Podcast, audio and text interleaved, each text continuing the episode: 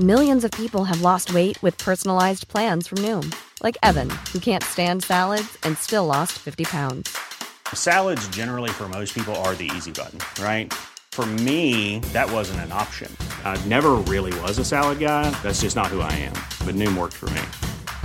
Get your personalized plan today at Noom.com. Real Noom user compensated to provide their story. In four weeks, the typical Noom user can expect to lose one to two pounds per week. Individual results may vary. Millions of people have lost weight with personalized plans from Noom, like Evan, who can't stand salads and still lost 50 pounds. Salads, generally, for most people, are the easy button, right? For me, that wasn't an option. I never really was a salad guy. That's just not who I am. But Noom worked for me. Get your personalized plan today at Noom.com. Real Noom user compensated to provide their story. In four weeks, the typical Noom user can expect to lose one to two pounds per week. Individual results may vary. This is Paige, the co-host of Giggly Squad, and I want to tell you about a company that I've been loving, Olive and June. Olive and June gives you everything that you need for a salon quality manicure in one box. And if you break it down, it really comes out to $2 a manicure, which is absolutely insane. It's also so easy to get salon worthy nails at home with Olive and June. The difference between how your nails used to look when you did them yourself and now with the Mani system is a complete game changer. The best thing about Olive and June too is it's a quick dry. Dries in about one minute, lasts for five days, and full coverage in up to one to two coats. Visit oliveandjune.com slash perfect Mani 20 for 20% off your first system. That's oliveandjune.com slash perfect Mani 20 for 20% off your first system.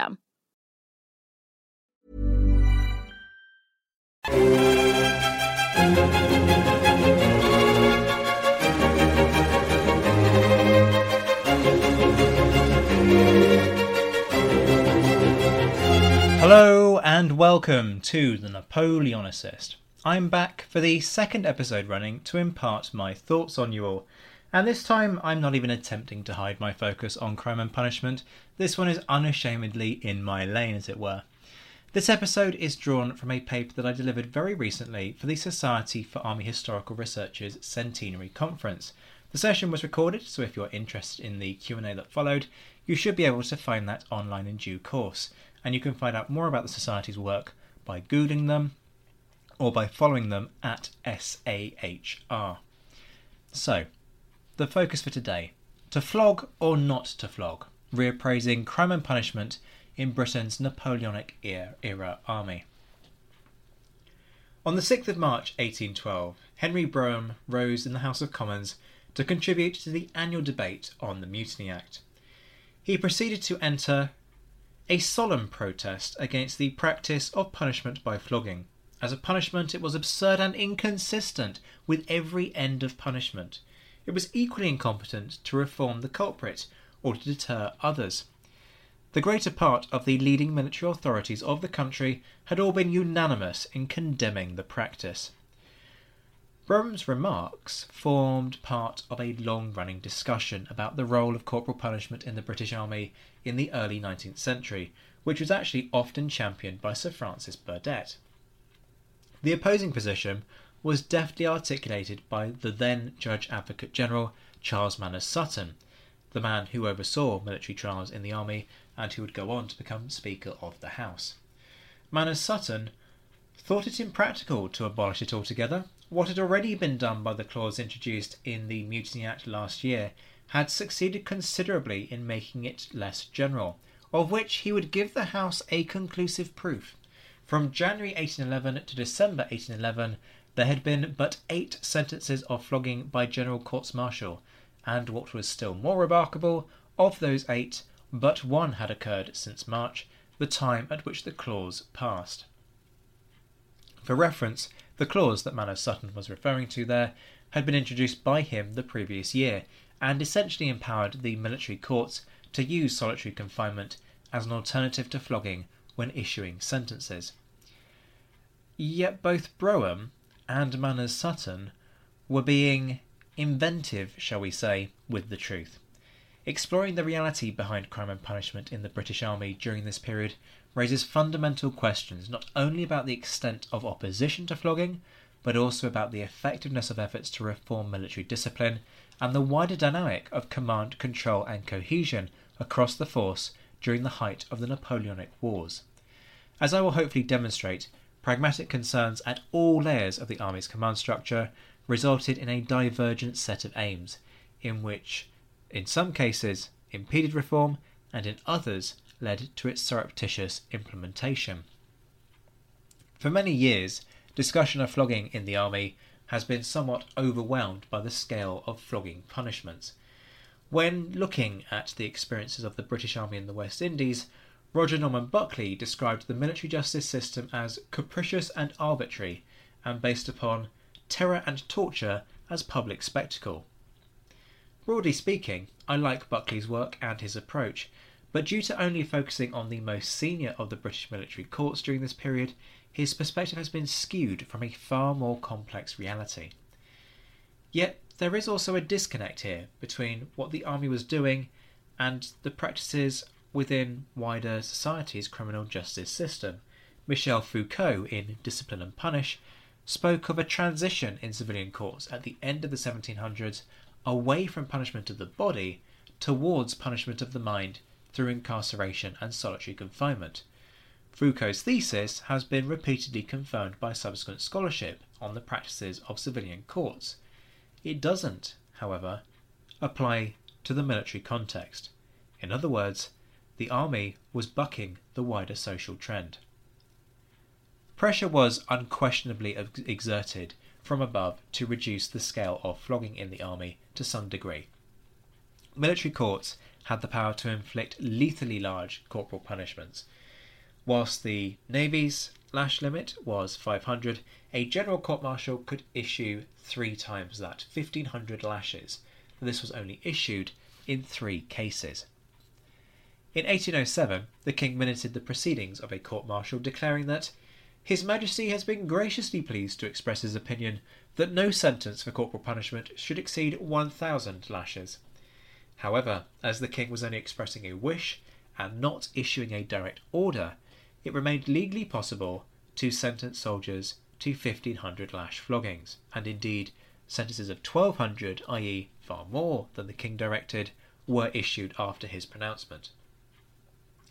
More definitive action was taken in relation to regimental court martials, the lowest of the three tiers of military court in 1811, when the Commander in Chief, the Duke of York, ordered that regimental court martials, which had previously been able to award up to 500 lashes, limit their punishments to 300 lashes.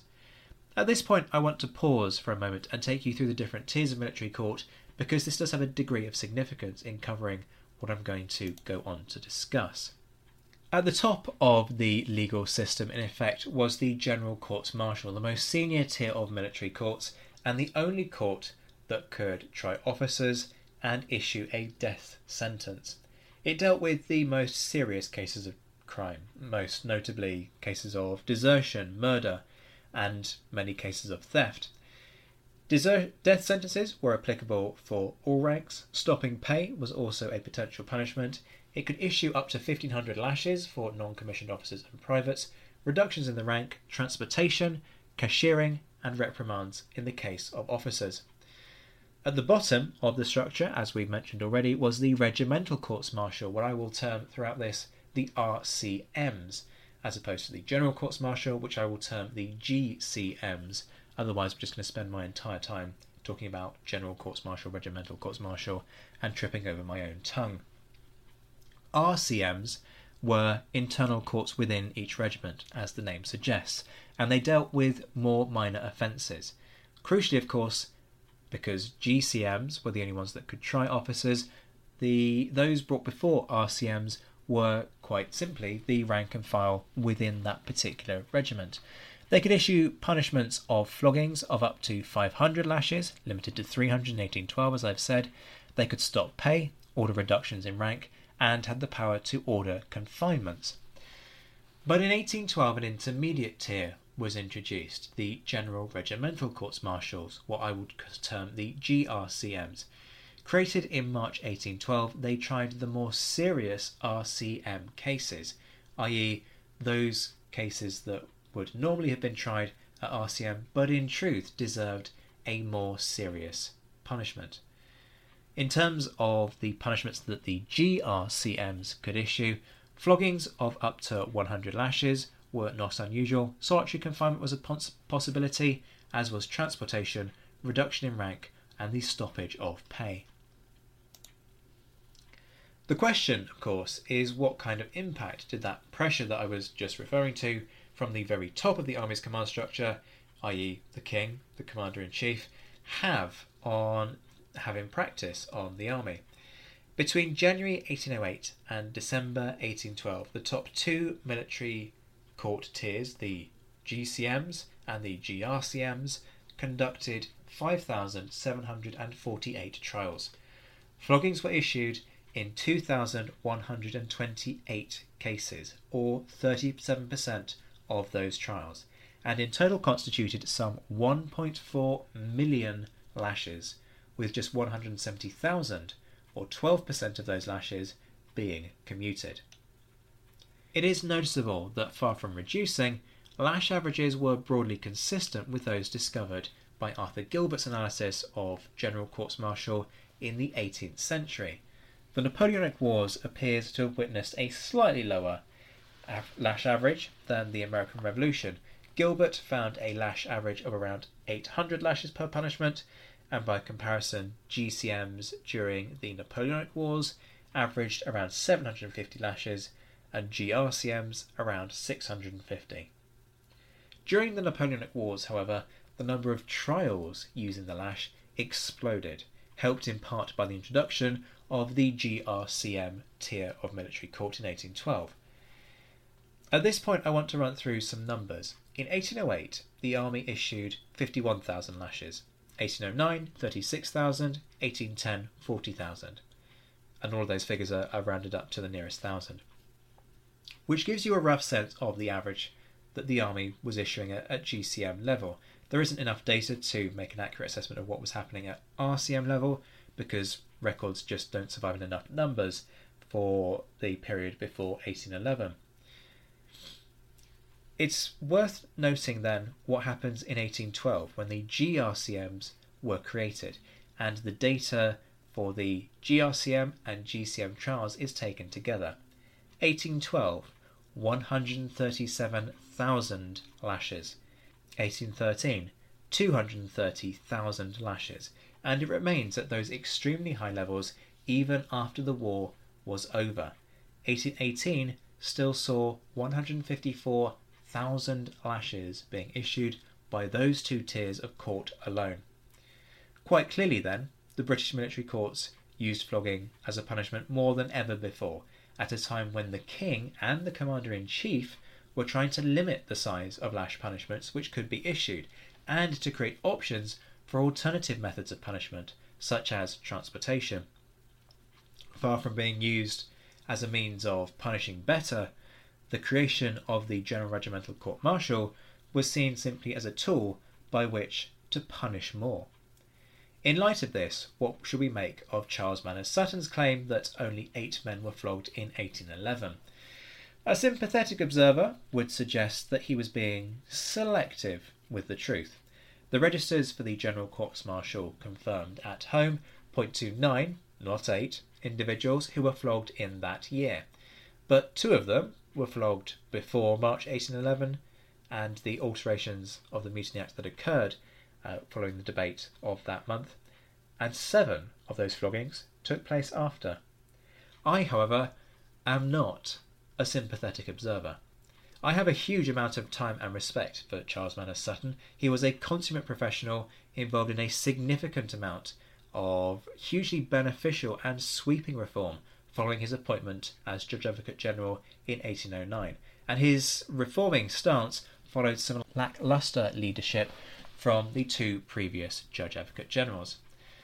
Manners Sutton knew the nature of military justice and crucially knew how it was administered, meaning that he was perfectly aware that the returns of the General Courts Martial during this period were split into two volumes those confirmed at home by the King or Prince Regent during this period, and those confirmed abroad by the regional commanders of the forces. Vitally, the General Courts Martial confirmed abroad tell a very different story from the stats that were revealed from the register for those confirmed at home. Of the 169 individuals listed in the GCM's confirmed abroad register as having been tried in 1811, 55 were flogged, 34 of which were tried after the changes in March. Why then was there a disconnect between those at the top of the Army's command structure and what they were ordering, and what those lower down were putting into practice? The answer lies in the conflicting pressures of command and control. Taken as a whole, GCMs and GRCM data provide interesting indications about conflicting priorities. All death sentences and a third of flogging punishments which were sent to the King or Prince Regent for confirmation during this period were commuted, clearly reflecting a reluctance to confirm such punishments. By contrast, GCMs confirmed abroad show just 17% of death penalties and 8% of floggings were commuted. It is also noticeable that from 1813, commanders stopped sending flogging punishments home for confirmation.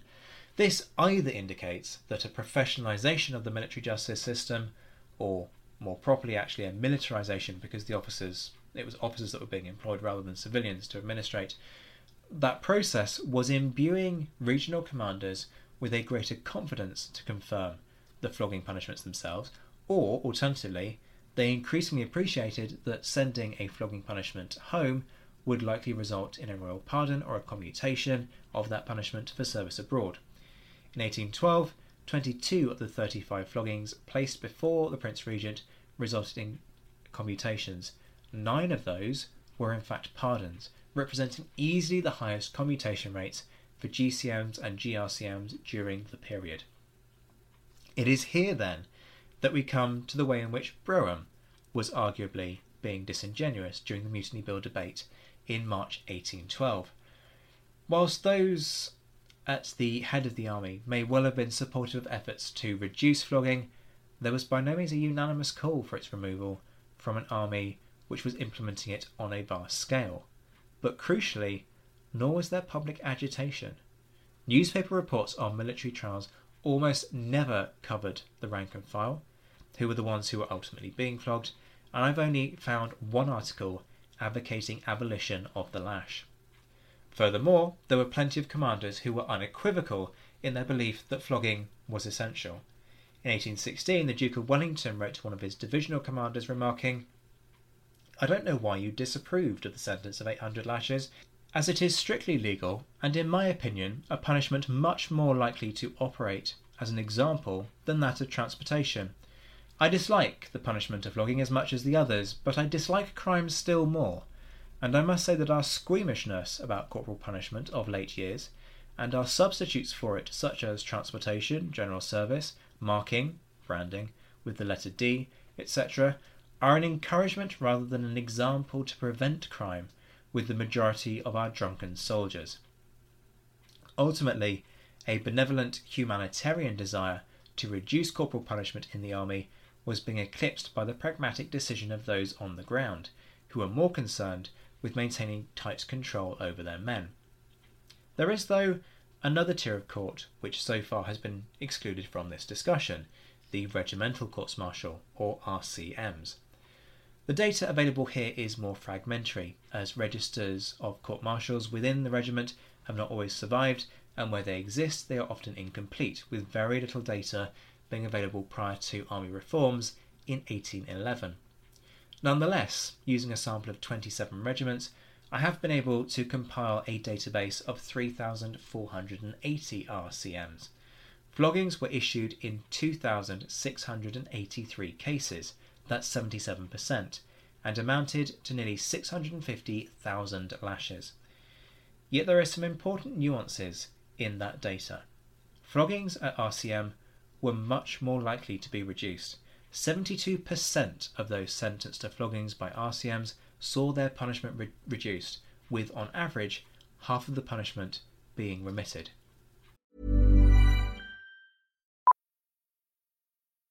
Millions of people have lost weight with personalized plans from Noom, like Evan, who can't stand salads and still lost 50 pounds.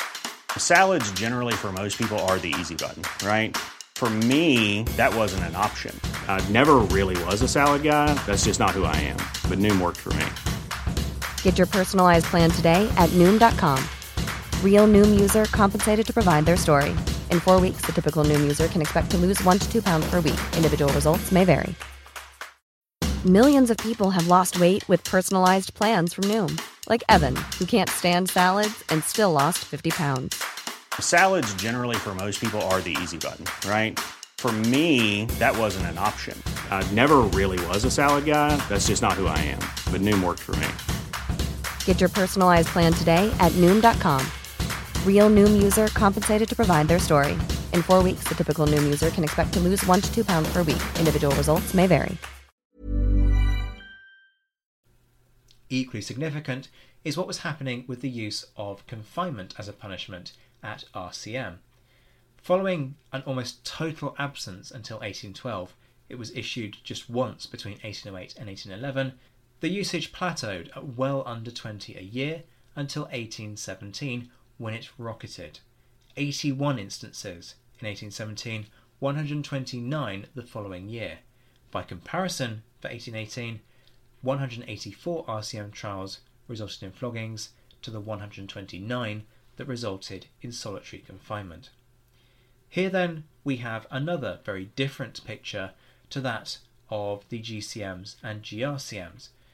Although lagging well behind developments in wider European society, we can at least see the development of that shift which Foucault identified in the civilian courts. The reasons for that greater acceptance of solitary confinement are complex. It is tempting to conclude that the post war rise was the result of the greater ease of facilitating solitary confinement. The army was no longer on campaign and could therefore commit men to guarding prisoners. However, if this was the key motivating factor, then the rise should have manifested itself as early as 1814, following Napoleon's abdication, or in 1815, following his exile to St. Helena. The conclusion of the war undoubtedly made facilitating solitary confinement easier, but it does not account for the timing of its adoption or the high rates of commutations of floggings which RCMs witnessed across this period. The key lies in the fact the RCM trials were judged and punishments issued by officers from the offenders units. Unlike GCMs and GRCMs, these men had a vested interest in both maintaining morale and shielding the regiment from potential sources of shame. Being unduly harsh with the use of the lash could destroy a regiment's morale. Equally, leniency could have the advantage of making an example of the guilty man, showing that their behaviour was not to be tolerated, whilst also providing an opportunity to show humanity which the officer's men would appreciate. Lieutenant George Simmons of the 95th Rifles recalled that when he was asked to oversee a flogging when the unit's surgeon was indisposed, he decided that he would intervene after 100 lashes, regardless of the soldier's health, and say that the man should not, in his medical opinion, be flogged further. Simmons remarked, I gave pleasure to every man present, for they knew well that if the surgeon had been there, he would not have dared to do so. Some short time after, the colonel said, George Simmons, you are a good fellow. You did, you did exactly what I wished you to do. I was very sorry to be compelled to punish that man, but for the force of example and landing in a foreign country, I had no other alternative. During the six monthly inspections of regiments, assessors would remark on the extent of flogging in each unit and frowned upon excessive punishment, pointing to a tacit, widespread recognition that a degree of pragmatism was necessary when it came to punishing soldiers. One report on the 54th Regiment in June 1812, for example, found that Court martials were much too frequent under Captain Kirby's command, and considerable irregularity took place in the proceedings and over severity in the execution of the sentences, which were not proportionate to the crimes. Frequent desertions have been the consequence of such irregularities and punishments. Yet this undercurrent of avoiding excessive punishment ran deeper than simply reducing the scale of punishments inflicted on convicted men. The standing orders of the 85th Light Infantry brazenly advocated the use of a tier of court which was not legally sanctioned, called company courts martial, in order to reduce the number of RCM trials. As no records were kept for this court, there could be no record of the number of trials which were actually taking place. This therefore reduced the regiment's shame of holding a large number of RCMs, whilst also improving its reputation, as the number of trials that it seemingly needed to hold to maintain good order dropped. The two factors combined obviously bolstered the regiment's honourable reputation. Some officers deliberately manipulated the military justice system by trying their men for lesser crimes in more junior courts, reducing the scale of their punishment in a bid to preserve the unit's honour. Edward Costello recalled how one deserter benefited from this practice. After the proceedings of the courts martial were read, Major Cameron addressed the prisoner as follows Stratton, I ought to have had you tried at a general court martial. In that case, you would have been shot, but the high character that the regiment bears in the army prevents me from having it mentioned in general orders that a man of the Rifles could be guilty of the heinous crime of desertion to the army. Cameron had to punish the deserter, but could not bear to have his regiment's honour besmirched by association with a deserter. Military law therefore took a back seat, and that pragmatism came back to the fore, with Stratton being spared what was going to be a far more severe punishment in the process. In conclusion, the reality of implementing punishments issued by the military courts during the Napoleonic Wars was far more complex and nuanced than the horrible history of lethal floggings initially suggests. Three factions within the army, each with diverging priorities, pulled in opposing directions in an effort to assert their own agendas on the operation of military justice. Whilst humanitarian concerns preoccupied the king and parliament, their voice was lost amongst the need of commanders on the ground to achieve swift, exemplary justice to maintain order. In turn, regimental commanders on the front line subverted that agenda with their own efforts to maintain morale and protect the regiment's honour, implementing a pragmatic system of discretionary justice. Far from being the capricious and arbitrary system characterised by Buckley, the story of crime and punishment in Britain's Napoleonic era army is one of neither humanity, nor honour, nor horrible history. It is one of all three operating and competing simultaneously.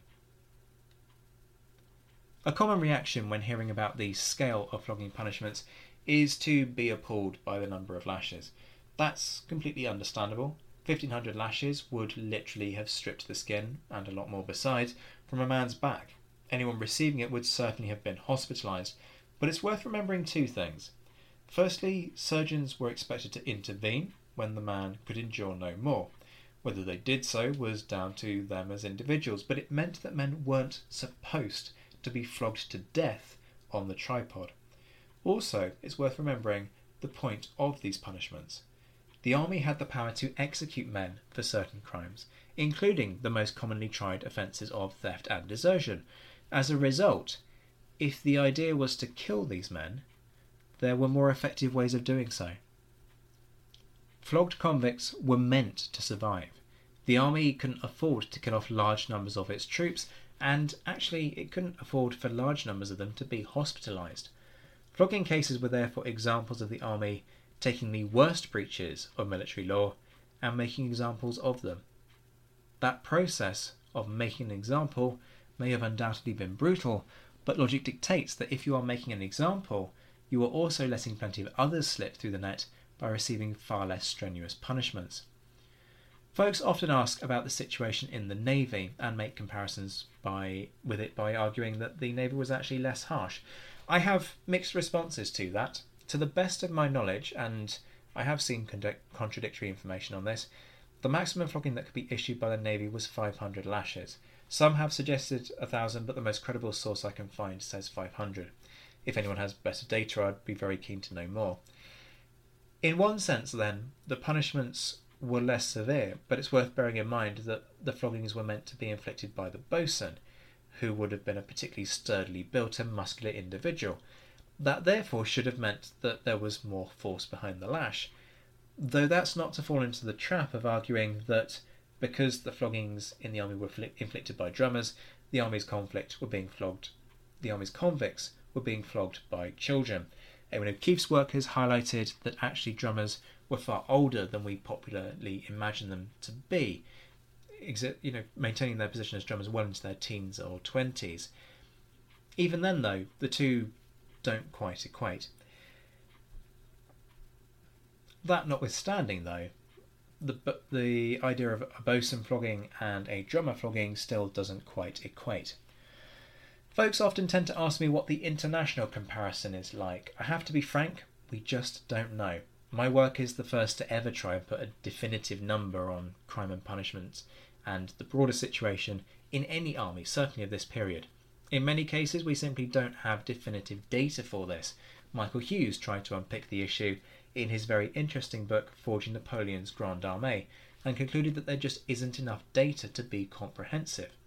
There may be ways of unpicking the situation in the Portuguese army in particular, considering that you could use the orders of the day, the equivalent of the British General Orders, to tabulate what is recorded within them. I haven't had the opportunity to do so yet, so can't comment further, but between the turmoil that engulfed many European nations during this period and the passage of the last 200 years, many records, if they ever existed, seem to have sadly either not survived or are buried very deeply in an archive somewhere. And finally, importantly, what about women? Where do they fit into this story? Well, camp followers were subject to the same laws as the rank and file, and could, in theory, be tried by them. In reality, they very rarely were. Across the more than 9,000 cases in my database, there are just three women listed as having been tried, all of them at General Court Martial. On the 6th of March 1813, Elizabeth Fay, her rank is recorded simply as being wife of Private J. Fay, of the 87th Regiment, was tried at Coimbra for absence from quarters and theft, but was acquitted. Earlier the same month, also at Coimbra, Bridget Dugan, listed as follower of the army, was accused of firing into and breaking open a house. I haven't been able to find the transcript for that trial, so cannot explain how she came by a weapon to fire into a house. I would love to know how that happened, but she was in any case acquitted. Finally, at Cambrai, in February 1816, Jane Richards, wife of Jonathan Richards of the Grenadier Guards, was tried for sacrilege, but was also acquitted. As a result, none of these women were actually punished, as they were all deemed to be not guilty, but that is not to necessarily say that women in general were not punished.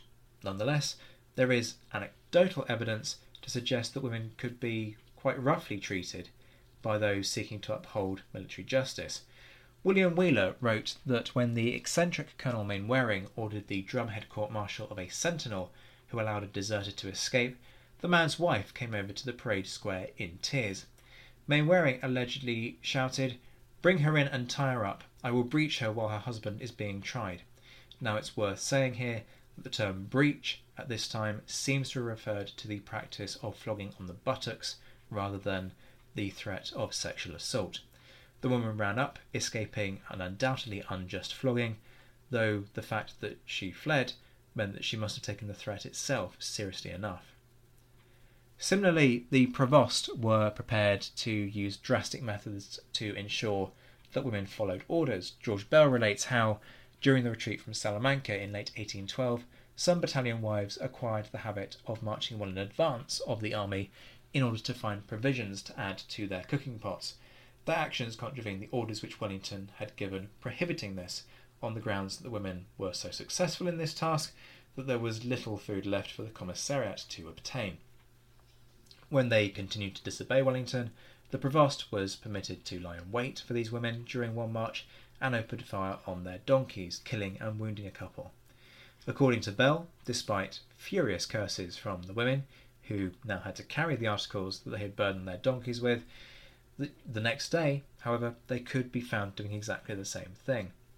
Even the risk of death did not seem to deter these hardy women. I've therefore not been able to find any conclusive proof that women were flogged using a cat of nine tails whip, though serious threats were certainly made against them.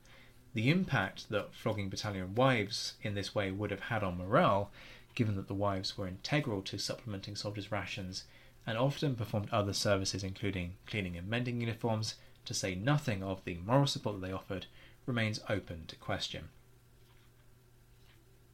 That's it for this episode. If you've got any questions, head to Twitter where you can find me at ZWhiteHistory or the forum at thenapoleonicwars.net. Please remember to like, share, and leave, a review. And if you'd like to support this content, you can find out more about the exclusive perks in each tier at patreon.com forward slash the Napoleonicist.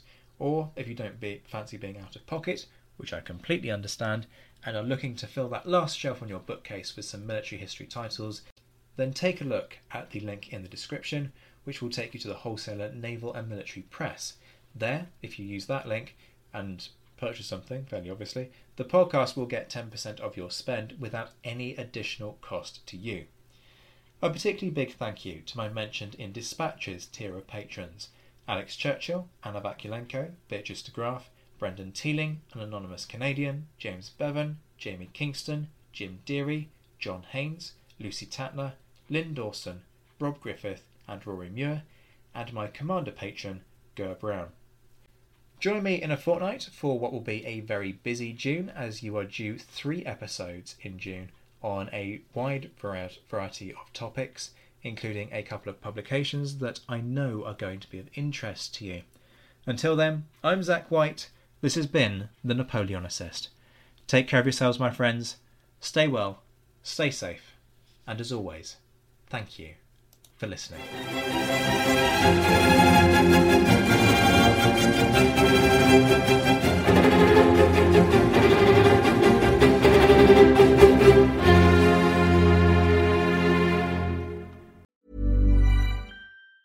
Hey, it's Danny Pellegrino from Everything Iconic.